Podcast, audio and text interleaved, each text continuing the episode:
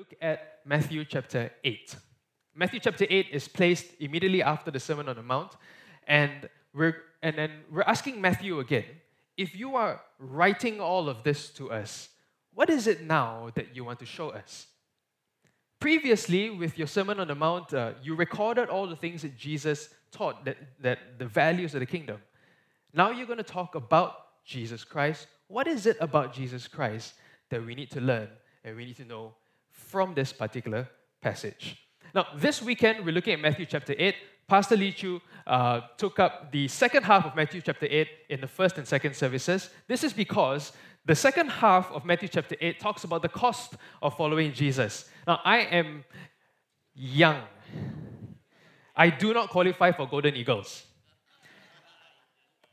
But there are people who have journeyed with Christ long enough to know what it means to follow Jesus and further ahead than I have been as to what the costs are. So do listen to Pastor Yishu's message um, when it goes up on the website um, to just hear and see what God is saying to us as far as what it means to follow Jesus Christ and the cost. But today we're going to look at the first half, which is Matthew chapter 8, verse 1 to 17. So we're going to read Matthew chapter 8, verse 1 to 17. I want to encourage you, if you have your hard copy Bible with you, or if you have your phone with you, um, if you have your phone, please turn it on to airplane mode. And then turn on your Bible app. And hopefully your Bible doesn't rely on internet. Um, and turn with me to Matthew chapter 8. Right now, but if you don't have a phone or, or, or, or, your Bible with you, I have it on the screen. We can read this together. But I want to encourage you, if you have a Bible, open it up and read it. Next thing I want to encourage you is this let's all stand as we read scripture together. All right, let's all stand and honor the word of God as it is read out in our midst. Okay, so on the count of one to three, we're going to start from when he came down, right? So you don't have to read the titles. Uh, that's just for us to, to know the categories in which uh, Matthew is writing these stories. We're going to start from when he, come down, when he came down on the count of one, two, three. When he came down from the mountain, great crowds followed him. And behold, a leper came to him and knelt before him, saying, Lord, if you will, you can make me clean. And Jesus stretched out his hand and touched him, saying, I will be clean. And immediately his leprosy was cleansed. And Jesus said to him, See that you say nothing to anyone, but go, show yourself to the priests, and offer the gift that Moses commanded for a proof to them. When he had entered Capernaum, a centurion came forward to him appealing to him, Lord, my servant is lying paralyzed at home, suffering terribly. And he said to him, I will come and heal him. But the centurion replied, Lord, I am not worthy to have you come under my roof, but only say the word, and my servant will be healed. For I too am a man under authority, with soldiers under me. And I say to one, Go, and he goes and to another, Come, and he comes. And to my servant, Do this, and he does it. When Jesus heard this, he marveled and said to those who followed him, Truly, I tell you, with no one in Israel have I found such faith. I tell you, many will come from east and west and recline at table with Abraham, Isaac, and Jacob in the kingdom of heaven, while the sons of the kingdom will be thrown into the outer darkness. In that place, there will be weeping and gnashing of teeth. And to the centurion, Jesus said, Go, let it be done for you as you have believed. And the servant was healed at that very moment. And when Jesus entered Peter's house, he saw his mother in law lying sick with a fever. He touched her hand, and the fever left her, and she rose and began to serve him. That evening, they brought to him many who were oppressed by demons, and he cast out the spirits with a word and healed all who were sick. This was to fulfill what was spoken by the prophet Isaiah. He took our illnesses and bore our diseases. Father, as your word has been read out, Lord, we now open our hearts and say, Holy Spirit, make that word come alive. Make that word speak to us and pierce our hearts just like your word always is a double edged sword. And so, Father, we are open. Lord, speak to us, we pray. In Jesus' name.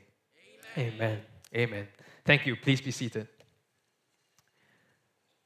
I want to start off by saying a couple of things to kind of get facts straight a bit. Um, like I said, the reason why Matthew writes um, the gospel um, has a particular purpose. All the writers of the gospels, Mark, Luke, and John as well, have got particular reasons or purposes for which they write uh, the gospels.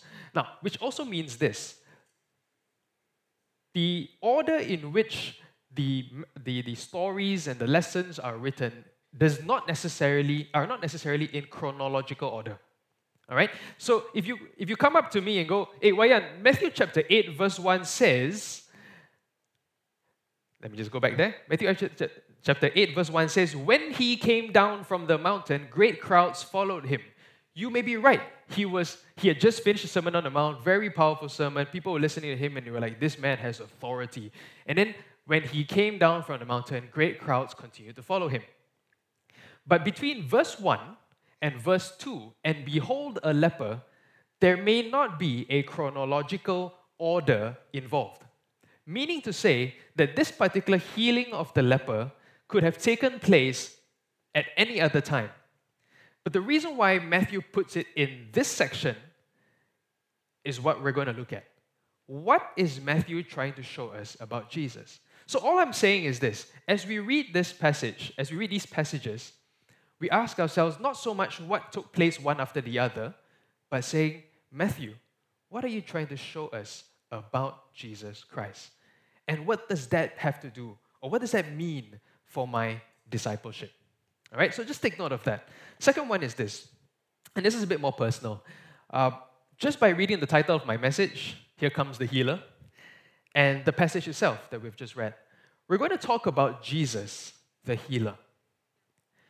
But just yesterday, as I was preparing, one of our leaders in Life Gen, that's the campus students ministry that I serve in, and, um, and we've got a lot of really powerful, strong leaders there. One of them came up to, to us and shared with us personally um, that her mother was diagnosed last Friday, two days ago, uh, with a tumor, possibly cancerous.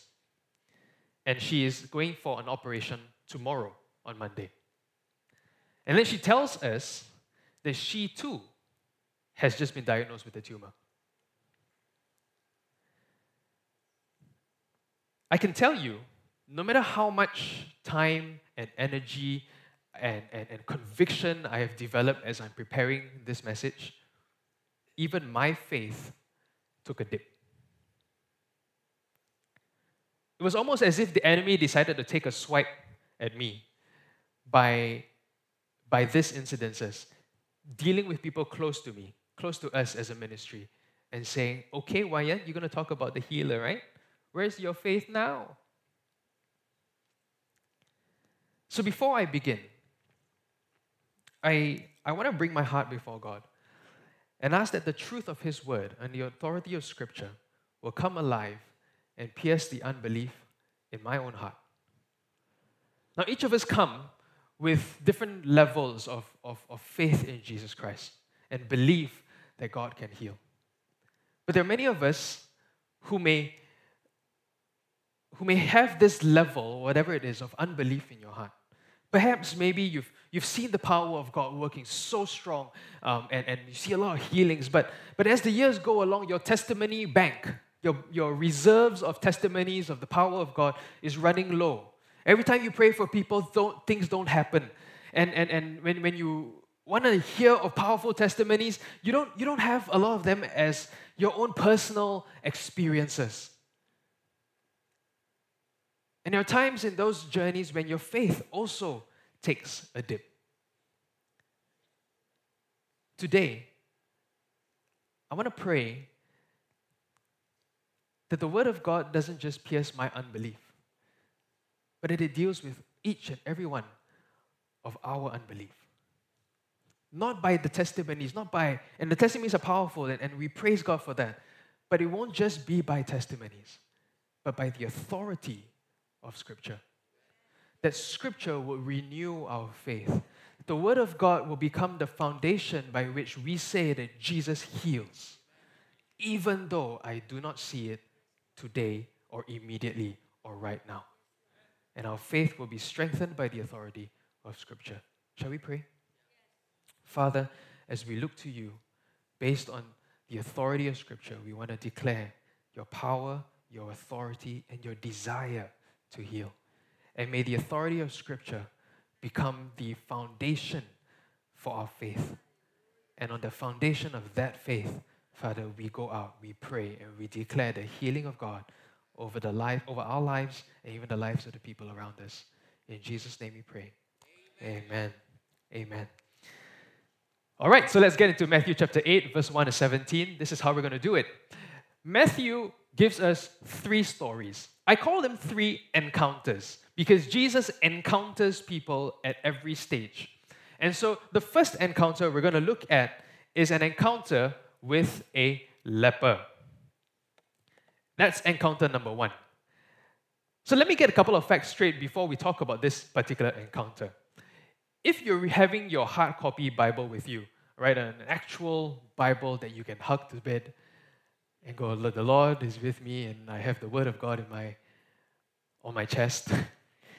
now, if you have that with you, you probably look at your footnotes and realize that the word leprosy also says this it can mean various skin diseases. Okay? And, and that's common. Every time the word leprosy is used in scripture, there is often a footnote that says it actually can mean various skin diseases. All right, so that's the first thing I want you to take note of. So it doesn't necessarily mean it's the leprosy that we know of today. It could very well be boils, sores, eczema, skin diseases uh, that could come under this wide category known as leprosy. Second thing about leprosy the Bible also tells us that one major way in which God judges sin is by inflicting leprosy. Now, just one way, all right? Um, and there are incidences in Scripture where people who have sinned against God suffer leprosy, all right? One example Miriam. Miriam, who is Moses' sister, elder sister, and she was really wonderful because she, she was really smart, by the way. When, when Moses was drawn up out of the water by Pharaoh's daughter, Miriam runs up to Pharaoh's daughter and says, I can get a caretaker for you. And then brings the kid's own mother. Right? Very smart. But at one point, as Moses was leading the whole of Israel out into the wilderness, Moses' authority as leader was challenged by his own sister. And because God was going to stamp Moses' authority, he did this by saying if you're going to deny Moses' authority, he would inflict leprosy. And so Miriam suffered from leprosy. But because of Miriam's repentance, Moses prayed and Miriam was healed. And it became an understanding that one way in which God shows um, judgment on sin is through leprosy. Another example is Gehazi, Elisha's servant. Right? If you're familiar with the story of Gehazi, um, Elisha was actually called upon by Naaman, the commander of a Syrian army, and, and, by, and at that time, Israel and Syria are not good friends. Huh? Um, they're enemies. But because Naaman had a servant girl whom he had captured when he was raiding Israelite towns, um, this girl said, There is a prophet in Israel who can heal you of your leprosy. Naaman was a leper, he had a skin disease. And long story short, Elisha was the person that Naaman met, and Elisha said, Bathe in the river. He did that. He was freed of leprosy, totally cleansed he came back to Elisha and said, I've got some gifts. I thank you for doing this for me. Now, Elisha does not take those gifts. He rejects the offer. He says, Look, God healed you. I'm not going to take any of this from you. But Gehazi, later on, decides to go up to Naaman, says that his master, Elisha, changed his mind and would take some of those things. Now, that was not true. Gehazi wanted those items for himself. And when Elisha found out, Gehazi was in, also inflicted with leprosy, not from Elisha, of course, from God. The last example is King Uzziah. King Uzziah was actually considered one of the better kings in Israel. What he did, in Judah, sorry, and, and what he did was at, at, at almost like the peak of his, of his time as king, pride got in the way, and he came before the temple to burn incense. Now, what you must understand is this if you're a king, you play the role of a king. If you're a priest, you play the role of a priest. You don't cross boundaries. But what King Uzziah did was he said, I'm king, I also want to play the role of a priest, goes into the temple and decides that he wants to offer incense despite the warnings that he was receiving from the priests. And because he did that, he was also inflicted with leprosy till the day he died. Now, here's what's important to note God doesn't do this all the time. But secondly, not all forms of leprosy or not all incidences of leprosy is an infliction of God's judgment. But because it has happened, it became cultural stigma for the Jews at that time. Almost as if, like, anytime somebody has a skin disease that they could consider as leprosy, God was judging them because they sinned. That's not true. But that was the stigma. That was what was held about them. So, if you were a leper, there was almost automatically this understanding that something you did must have gone wrong. Something you did was wrong. Something you did was sinful. Now, the leprosy we know of today is called Hansen's disease. And I must say at the start, I feel very sorry for Dr. Hansen because he did not cause the disease. He found the cause of the disease. And it was in the late, it was in mid 1800s um, when he found the cause of the disease uh, and then began to, now I know the cause, I know how to treat it. And so, uh, unlike using the word leprosy for various skin diseases, leprosy today is also known as Hansen's disease. Uh, I don't know why they named the disease after him, like, because he helped to cure people of it. Um, but the point I want to say is this the cure for leprosy in its worst kind, the kind where your nerves um, lose sensation and then eventually parts of your body will fall off. Um, there was no known cure until the mid 1800s, and then it has developed today. Meaning, 2,000 years ago in Jesus' time, or 2,000, 3,000, 3,000 plus years ago, back in the wilderness, there was no known cure for Hansen's disease or, or that kind of leprosy, which means if you have it, you will die.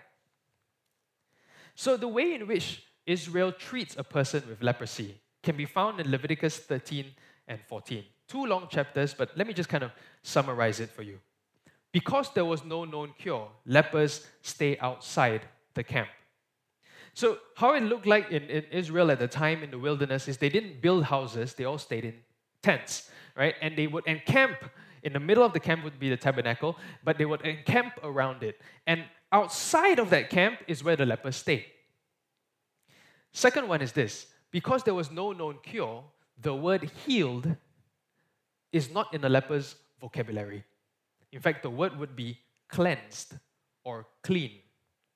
That's how Israel treated it, as if leprosy was the direct result of sin. And so you would have to cleanse yourself rather than just get healed.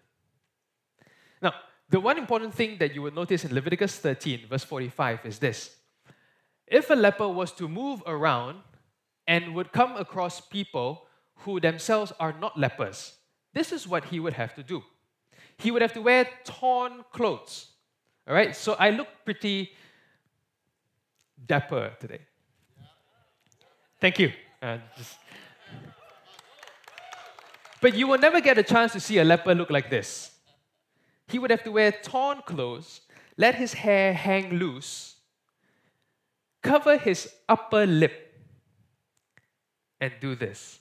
Unclean, unclean, unclean, unclean, unclean, unclean, unclean, unclean.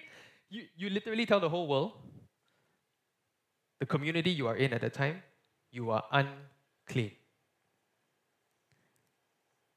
Not just do people consider you unclean, you affirm the fact that you are unclean. Imagine the stigma, the cultural perspective on a person like that. But if a leper believes that he has been made clean, if he realizes, hey, the skin disease is gone, my hands are better now, my skin is better now, the priest will see him outside the camp.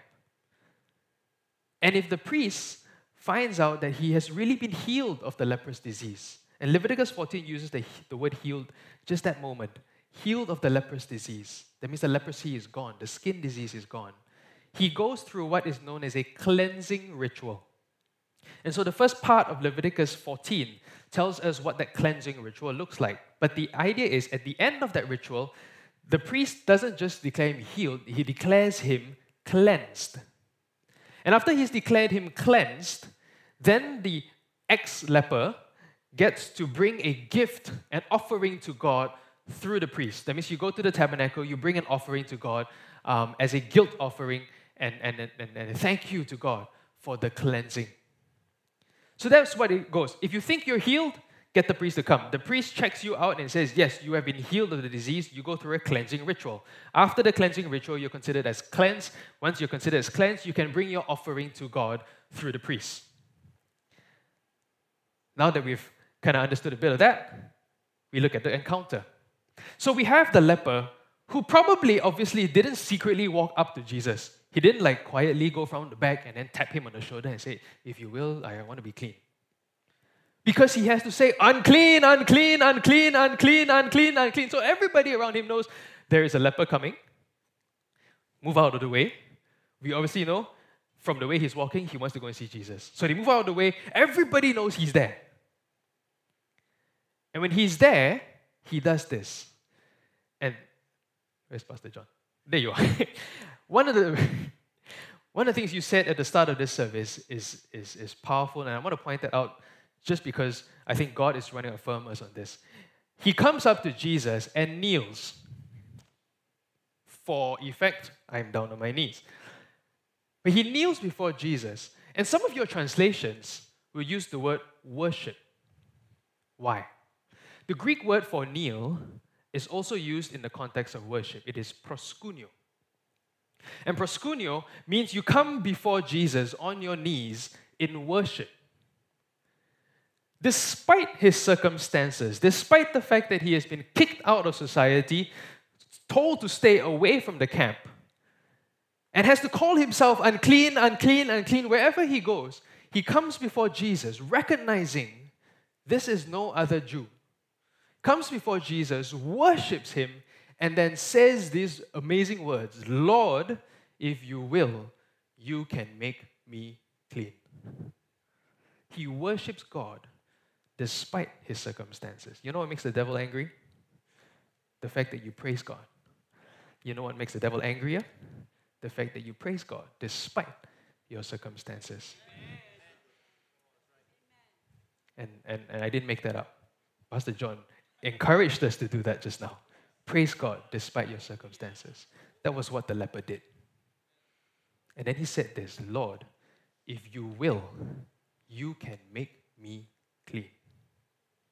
I want to point out a couple of things about this phrase. Three words will, can, and clean. The will comes from the word thelo. Thelo is Greek and basically means this to resolve, to determine, to purpose, to desire, to wish, to delight in. Essentially, the leper is saying, if you delight in seeing me healed, if you purpose to see me healed, if you resolve and you determine to see me healed, if you want to see me healed, and then he says, you can. A can is the word dunamai. And dunamai is, comes from the same root word where we talk about in Acts 1 8. It says, when you receive power when the Holy Spirit comes upon you. Power is dunamis. And, and what it essentially means is this dunamai means that if you can, you are capable of, you are able, you have the power to heal.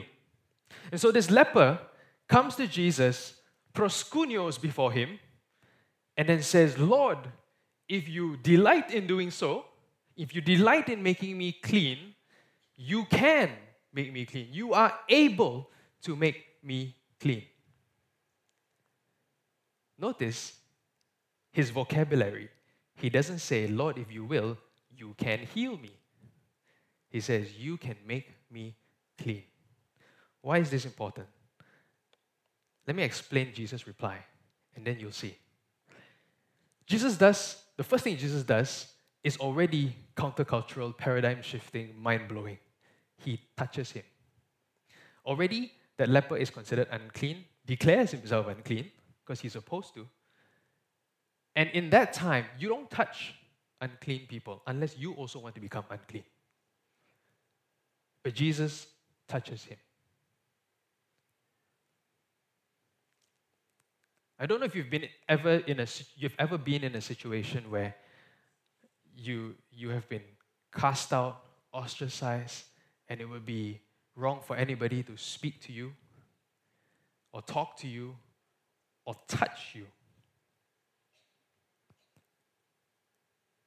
But Jesus goes up to this leper and touches him. Imagine how that changes his mind about who this Jesus is, changes the mind of the audience, the people around him, the crowd. He touched him. Can he do that? Would Jesus become unclean? Why did he touch him? First, he touched him. Second, he said, I will be clean.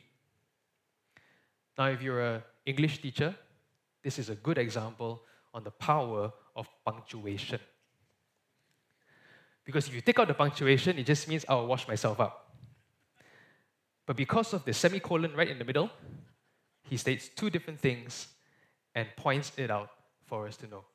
I will, I resolve to, I determine, I take pleasure in, I delight in. Therefore, be clean. I will be clean. And so instead of becoming unclean, when Jesus touched him, instead of Jesus becoming unclean, the unclean man became clean. You know why? Because Jesus then tells the ex leper by that time, he says, Go, show yourself to the priest and offer the gift that Moses commanded for a proof to them.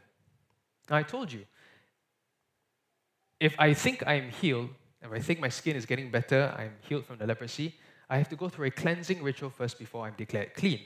And after that, I offer the gift. When Jesus declared him clean, he skipped the entire cleansing ritual and said, Now, just go and offer your gift to the priest as a proof of my power to heal. What the Jewish law could not do to bring healing on that person, to bring cleansing on that person, Jesus did it. And because he was cleansed, all he had to do was bring the offering as a proof to the priests of the power of Jesus to heal. What's the lesson here? Jesus can. He has the power to heal. And Jesus wills it. Which means Jesus desires to heal. I'll give you a bit more about his desire, right? Because you're wondering why the guy going to touch the leper, right? In the Mark version of this uh, story, the parallel story, Mark uses the words moved with pity. Jesus touched him. Now, the word pity is also read as, and I think it's probably more better read as, moved with compassion. Jesus touched him. And so his desire to heal, to clean this leper is because of his love for him. He sees him in a position where sin and, or sickness has torn him down, and out of compassion, deep inside his heart, he reaches out to him and says, I will be clean. Some of your versions would see Jesus was indignant, which is a very interesting translation uh, and totally not totally wrong altogether. In fact, when I look at the word indignant, I look at it as, as angry. Jesus was angry, but he wasn't angry at the leper. He was angry at what sin and sickness can do to a person he loves. And so here is Jesus expressing his desire to heal because he loves them. He loves us. He desires that we be made whole and restored and renewed into full health and into full energy. And when he sees sickness tear us down, he either has compassion and well, he has compassion and he has indignance, he has anger against what sickness can do to our lives. Jesus desires to heal. So Jesus can, Jesus wills it. He has the desire to heal. Second encounter encounter with a Roman centurion. Now, the second encounter is not with a man who's sick. In fact, he's a perfectly healthy man, a Roman centurion. He's a Gentile, so he's not a Jew. All right? And, and during that time as well, Jews have, have their boundaries of distance between Gentiles. I will not go into your house, is one example. In fact, when Peter, as a Jew, went into Cornelius' house, and, and then we re- the Acts records the first Gentile coming to know Jesus and saved uh, by the blood of Jesus. Um, he took a lot of flack from his fellow Jews because of that. But because they knew, or because the apostles knew that this was God's direction, they went through with it. They agreed that this was supposed to have been done. But in that time, Jews drew a boundary between their rela- uh, in their relationship between Jews and Gentiles. Now, this Roman centurion, he is a military man. He is a man who, because of the Roman colonial army that he was a part of, forced their way into Israel. And he was positioned in Capernaum, possibly the military head in Capernaum at that time. Now, this was not a man who was cast out like the leper. In fact, this was a man who forced his way in and positioned himself in the governance of Capernaum. He has a servant, and the Bible tells us that this servant was lying paralyzed and suffering terribly. We don't know exactly what kind of paralysis it is. Could have been a stroke, could have been something else, an accident, maybe. But the point is this he was lying, paralyzed, and suffering terribly. Now, if I'm a Roman centurion, at that stage, I could have two options. One, discard the paralyzed servant, get another servant, get things done. Or two, get the paralyzed servant out of his suffering, make sure he's healed, whole, get things done. And quite immediately, we realize that this centurion sincerely cares for his servant. And more than that, he willingly stripped himself of his pride and his dignity by going to a Jew, Jesus, and asking that his servant be healed. Perhaps at that point, the doctors couldn't do anything. Perhaps at that point, he was out of options. But the point is this he went to Jesus, a Roman, a Gentile, going to a Jew for his servant's healing. Jesus' responds, I will come and heal him. I'm not sure how you read this, um, but sometimes you're reading it and, and it sounds like, I will come and heal him. Or I will come and heal him. Or maybe I will come over and heal him. And here's my proposition to you. I think the way in which Jesus said this was more like, Shall I come and heal him? Now, you will know, of course, the word shall is not there, the question mark is not there. Uh, all you teachers of punctuation can tell me that. Now, but the point is this there is a parallel story to this encounter Jesus' encounter with a Roman centurion, with Jesus' encounter with a Canaanite woman. And that is in Matthew as well.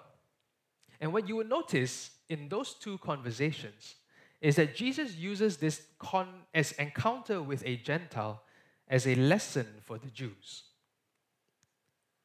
And so Jesus isn't necessarily saying, I will go now to your house and heal your servant, but more of prompting this Gentile centurion to continue this conversation so that he can teach the Jewish audience a lesson. And so he says, I will come and heal him. Like it's a proposal. But the Roman centurion's reply immediately is this. He says this. Give me a second. He says this Lord, I am not worthy to have you come under my roof. But only say the word, and my servant will be healed. For I too am a man under authority, with soldiers under me. And I say to one, Go, and he goes. And to another, Come, and he comes. And to my servant, Do this, and he does it. He's saying three things. First of all, he's not worthy to host Jesus. And by saying he's not worthy to host Jesus, not just has he stripped himself of pride, of dignity, he's also saying this man is one of a kind. He's of higher standard, he's, he's of a higher authority than I have. And even I, a Roman centurion, am not worthy for him to come under my roof. But then he also says this Just like you, Jesus, I too am a man under authority. He says this in the context of him being under Caesar's authority. So when he says go, his soldiers don't go, if it's you, I'm not following. If it's Caesar, I'm following. Because when he says go, it's as if Caesar said go. If you say come, it's as if Caesar said come. And if I, tell myself, if I tell my servant to do this, it's as if Caesar said, do this, therefore I do it. The great Roman emperor has said it through the centurion, therefore I do it. And so what he's saying is, is he considers Jesus to act under God's authority. And authority is the Greek word exousia. All right? And, and just like himself, under Caesar's authority. So essentially, Jesus, all you've got to do is say the word, and that's it. Just say it. Just declare the healing because you have uh, because you act under authority, and because you act under authority, you say the healing, the healing will happen. Uh, you don't have to come to my house. You can do it on the spot. Now, if you're thinking that something about what this centurion is saying is, isn't quite right, like something is not really kind of gelling with you, uh, you're probably right. Jesus is not under authority. Jesus is the authority. Jesus is the healer. But forgive him, he's a Roman centurion, he's a Gentile. He didn't read Isaiah, he didn't read the prophets, he, he didn't you know, study all of this. He just understands that this man has authority, perhaps delegated authority by somebody higher up, just like me.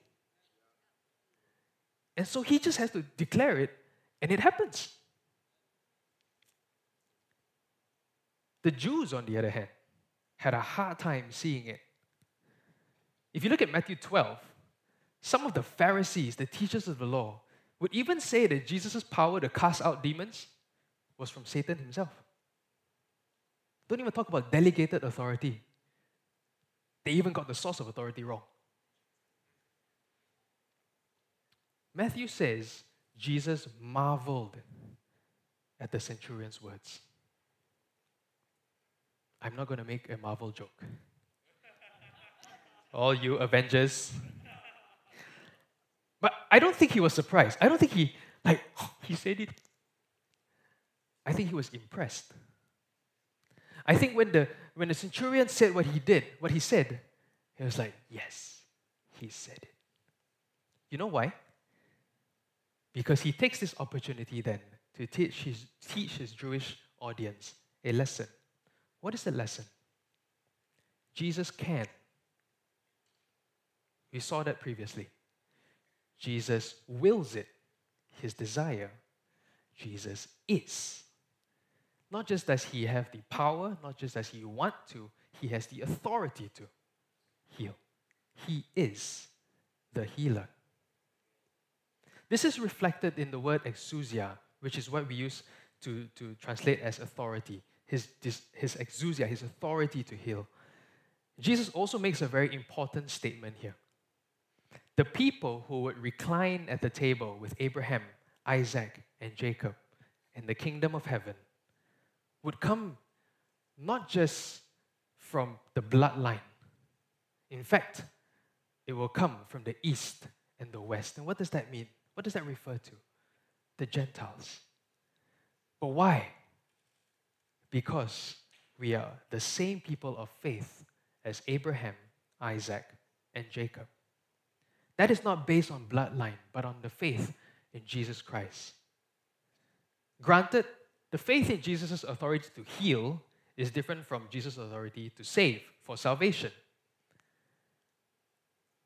But what Jesus is pointing out, both in this story and as we go on into the story of Jesus and the Canaanite woman in the chapters to come, is that Jesus will call both Jews and Gentiles, and they will all recline at the table with God because of their faith. Not because we declare ourselves as within that bloodline, but because of our faith in Jesus Christ. Jesus can, He has the power to. Jesus wills it, He desires to. Jesus is, He has the authority, He is the healer. Last encounter. Peter's mother in law and the others who are not specifically named. The last story spoke the most to me. Because by now, Matthew has shown us that Jesus has the power to heal, he desires to heal, he has authority to heal. But Matthew makes it more personal now. Who is the afflicted person? Peter's mother in law. And what is the affliction? Fever. Just a fever. If I say fever more times, it will sound like I'm singing a song. Some of you know, some of you don't. Never mind. I don't know about you, but here's something I find odd about myself. We talk often about the amazing power of God working healings and miracles, um, sometimes during our street evangelism outings or, or, or, during healing nights, healing miracle nights, or cancer support ministry, and, and this powerful work of God. Um, but when I go home and I see my kids and I find out that they have fever, what do I do? What's the first thing that comes to mind in terms of treating it? Some of your parents, you know this. Rule number one drink more water. Then maybe, you know, if you've got some essential oils, rub essential oil. Apparently, peppermint works, um, or whatever it is. Huh? Take Panadol syrup for kids, ma, right? Kids take Panadol syrup. Go to sleep. Cool her down with a wet cloth. Drink more water. Get the digital ear thermometer because apparently the reading is more accurate. Uh, turn on aircon. Take a shower. Drink more water and that's the first thing that comes to my mind. And, and just so that I know that it's not just me, I asked my wife, lah. and she said the same thing. So, okay, I, I, I, I'm okay lah, as, a, as a father when your kid goes and has fever. I'm not saying any of these things are wrong, but I can also imagine that Peter, after coming home with Jesus from a powerful day of healings and miracles, didn't quite bother with his mother in law's uh, affliction and probably thought to himself, she will eventually get better, so let her rest. Lah right? I'm sure he loved his mother in law, as we all do. Come on, we all do, right? All right, amen. But maybe I wouldn't really bother Jesus with this little illness that she's got. Lah? She's to get better anyway. After all, it's not like leprosy or paralysis, you know, no known options, no known cure kind of situation. She'll get better, lah, right? So just chill, lah, you know. Host my guests, entertain them. It was almost as if Peter coming back from uh, a great day of you know healing, miracles, deliverance, and you know, a lot of demons cast out and all that. It's like, okay, guys, come to my house, lah. Huh? I got my I got my, my crib here, you know. Uh, come to my house. Look, um, or what do you guys want to drink? All right, um, James, John, apple juice. All right, Jesus, what do you want? Pomegranate juice. Okay, fine. Um, just have a seat. And then somebody will ask him, you know, like, where's, where's your mother-in-law, right? Oh, she's in the room. She's just she's resting. She's, she's got a bit of a fever, you know. She, will be fine, right? Don't, don't worry about it. Um, but yeah, I know usually they, they serve, because the, the women do that, they, they serve uh, the drinks, but it's okay. Don't worry about it. I'll get you apple juice. I'll get you your pomegranate juice. He goes into the kitchen, and while he's preparing his stuff, now this is all me imagining, uh, the Bible doesn't say that. Uh, um, Jesus, uh, this one the Bible says, Jesus saw her. He he did two things. Huh? Jesus saw her, touched her hand, and the fever left. He didn't even say anything, no. He saw her, touched her hand, and the fever left. Peter is in the kitchen. He probably, I don't know really he saw anything was going on. He's preparing the apple juice, right? You know, one, two, three, twelve, right? So 12 apple juice, right? One cup of pomegranate juice. And then suddenly he hears his mother in law walk in and say, Why are you doing all these drinks? Let me go and do it. And he looks at her and goes, I thought you got fever? And then she says, Jesus saw me touch my head, Zao. I'm totally okay. Touch my head, touch my head. No fever. So the Bible tells us, and this one is in the Bible, she got up and served them. She took the apple juice, okay, that was not in the Bible. She took the pomegranate juice, also not in the Bible, but she served Jesus.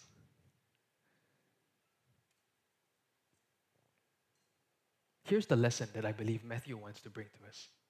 Not just does Jesus can, not just does he desire to, not just is he the healer, he actually cares.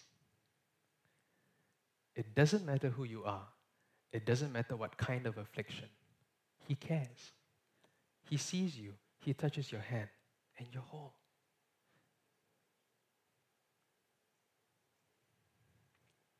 we come to the last verse, Matthew 8 17. And, as, and here's what I think was taking place as Matthew was documenting all of this down. He wrote about the leper. I said, wow, this is a really amazing story. He just touched him. He said, I will be clean, or I better write that with a semicolon. Um, and, and just to make sure, you know, everybody gets what I'm saying. Um, and then he talks about the Roman centurion, and like, well, there's, a, there's an interesting story there about what Jesus is telling the Jews about and, and, and, and about faith and sitting at the table with Abraham, Isaac, and Jacob. He writes, he's writing all this down. Then he writes about his own friend's mother-in-law, uh, Peter's mother-in-law, um, writes down and says, oh, there's a lot of deliverance and oppression and all that. He stops for a while and realizes, hey, I've read about this before. And then he ends with this phrase This was to fulfill what was spoken by the prophet Isaiah. He took our illnesses and bore our diseases. It was almost like Matthew went into a reflection mode after documenting all of this down. He went into a reflection mode and realize this is who Jesus is. Because it was said long ago by Isaiah, He took our illnesses and bore our diseases. So I want to spend a little bit of time unpacking this. Because the reason why Jesus can heal, that Jesus longs to heal, that Jesus has the authority to heal, is predicated on an understanding of this statement. Matthew 8:17 quotes Isaiah 53 verse 4. And Isaiah 53 is known as a messianic prophecy. That means it is a prophecy made years and years ago about the Messiah, about the anointed one. Today we know him as Jesus, but Isaiah 53 also gives us a particular slant at it. And it refers to this anointed one as my servant. And not just does he say my servant, if you look at the whole of Isaiah 53, in fact, actually starting from 52, verse 13, all the way to the end of 53, he talks about this servant suffering. A suffering servant. Today we know it refers to Jesus.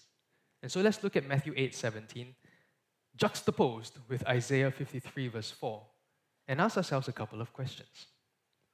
The first one is this Were Matthew and Isaiah referring to illnesses, diseases, griefs, and sorrows in the physical sense? Physical meaning actual, physical, natural sense? And my answer to that is yes. Because the words illnesses, diseases, griefs, and sorrows all refer to physical infirmities, weaknesses, disease, sickness, calamity, and pain. What I've done is I've taken the Greek words as well as the Hebrew words and gave you a, a, definition of those words, other synonyms to describe those words. And all of them refer to physical illness, physical disease, physical pain.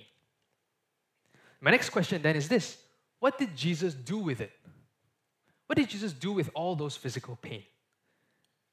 And both Matthew and Isaiah summarized say that he took it upon himself. Here's how I know. I look at all the verbs. Again, all you English teachers, I think I passed lah. I looked at all the verbs. He took, he bore, he has borne, and he carried our sorrows. All of which, in its synonyms, refer to the fact that he took it of himself. He received it, he took it up, he carried it, he lifted it up. And the rest of Isaiah 53 tells us that he suffered it vicariously for us. He became our substitute. The pain you were supposed to bear, he bore. My next question then is this Did Jesus really do for sickness what he did for sin? Isaiah 53 is more commonly understood as that of Jesus atoning for our sins, the wrong things we did. Meaning that he took all our sin on himself, past, present, future, suffered the penalty for the sins so that we do not need to suffer it. Isaiah 53 is clear about that also because he uses the words like transgression and iniquity to refer to sin. In fact, if you look at 1 Peter chapter 2 verse 24, he also says this. Similarly, he says that Jesus himself bore our sins in his body on the tree, that we might die to sin and live to righteousness. But when I look at Matthew and how he quoted Isaiah 53, he wasn't quoting out of context. He was actually using similar words. We also know that sickness is related to the presence of sin in our world, whether directly or indirectly. No sin, no sickness. But because sin exists in our world, sickness exists. And when we look at the story of Jesus healing the paralytic man, that's a story that we will look at next weekend and when we look at Matthew chapter 9. You will see the correlation or the, the, how, how sin and sickness come together and are connected to each other. So we can conclude that not only did Jesus take our sin upon himself, he took the effect of that sin, the sickness, on himself. And so when Jesus rose from the dead, he also rose with a new resurrection body, a body that knew no sickness. Not just do we have eternal life, we also have wholeness through what Jesus has done for us. That's why Jesus has the power and the authority to heal. What does this teach us of Jesus Christ? What does this teach us of Jesus Christ?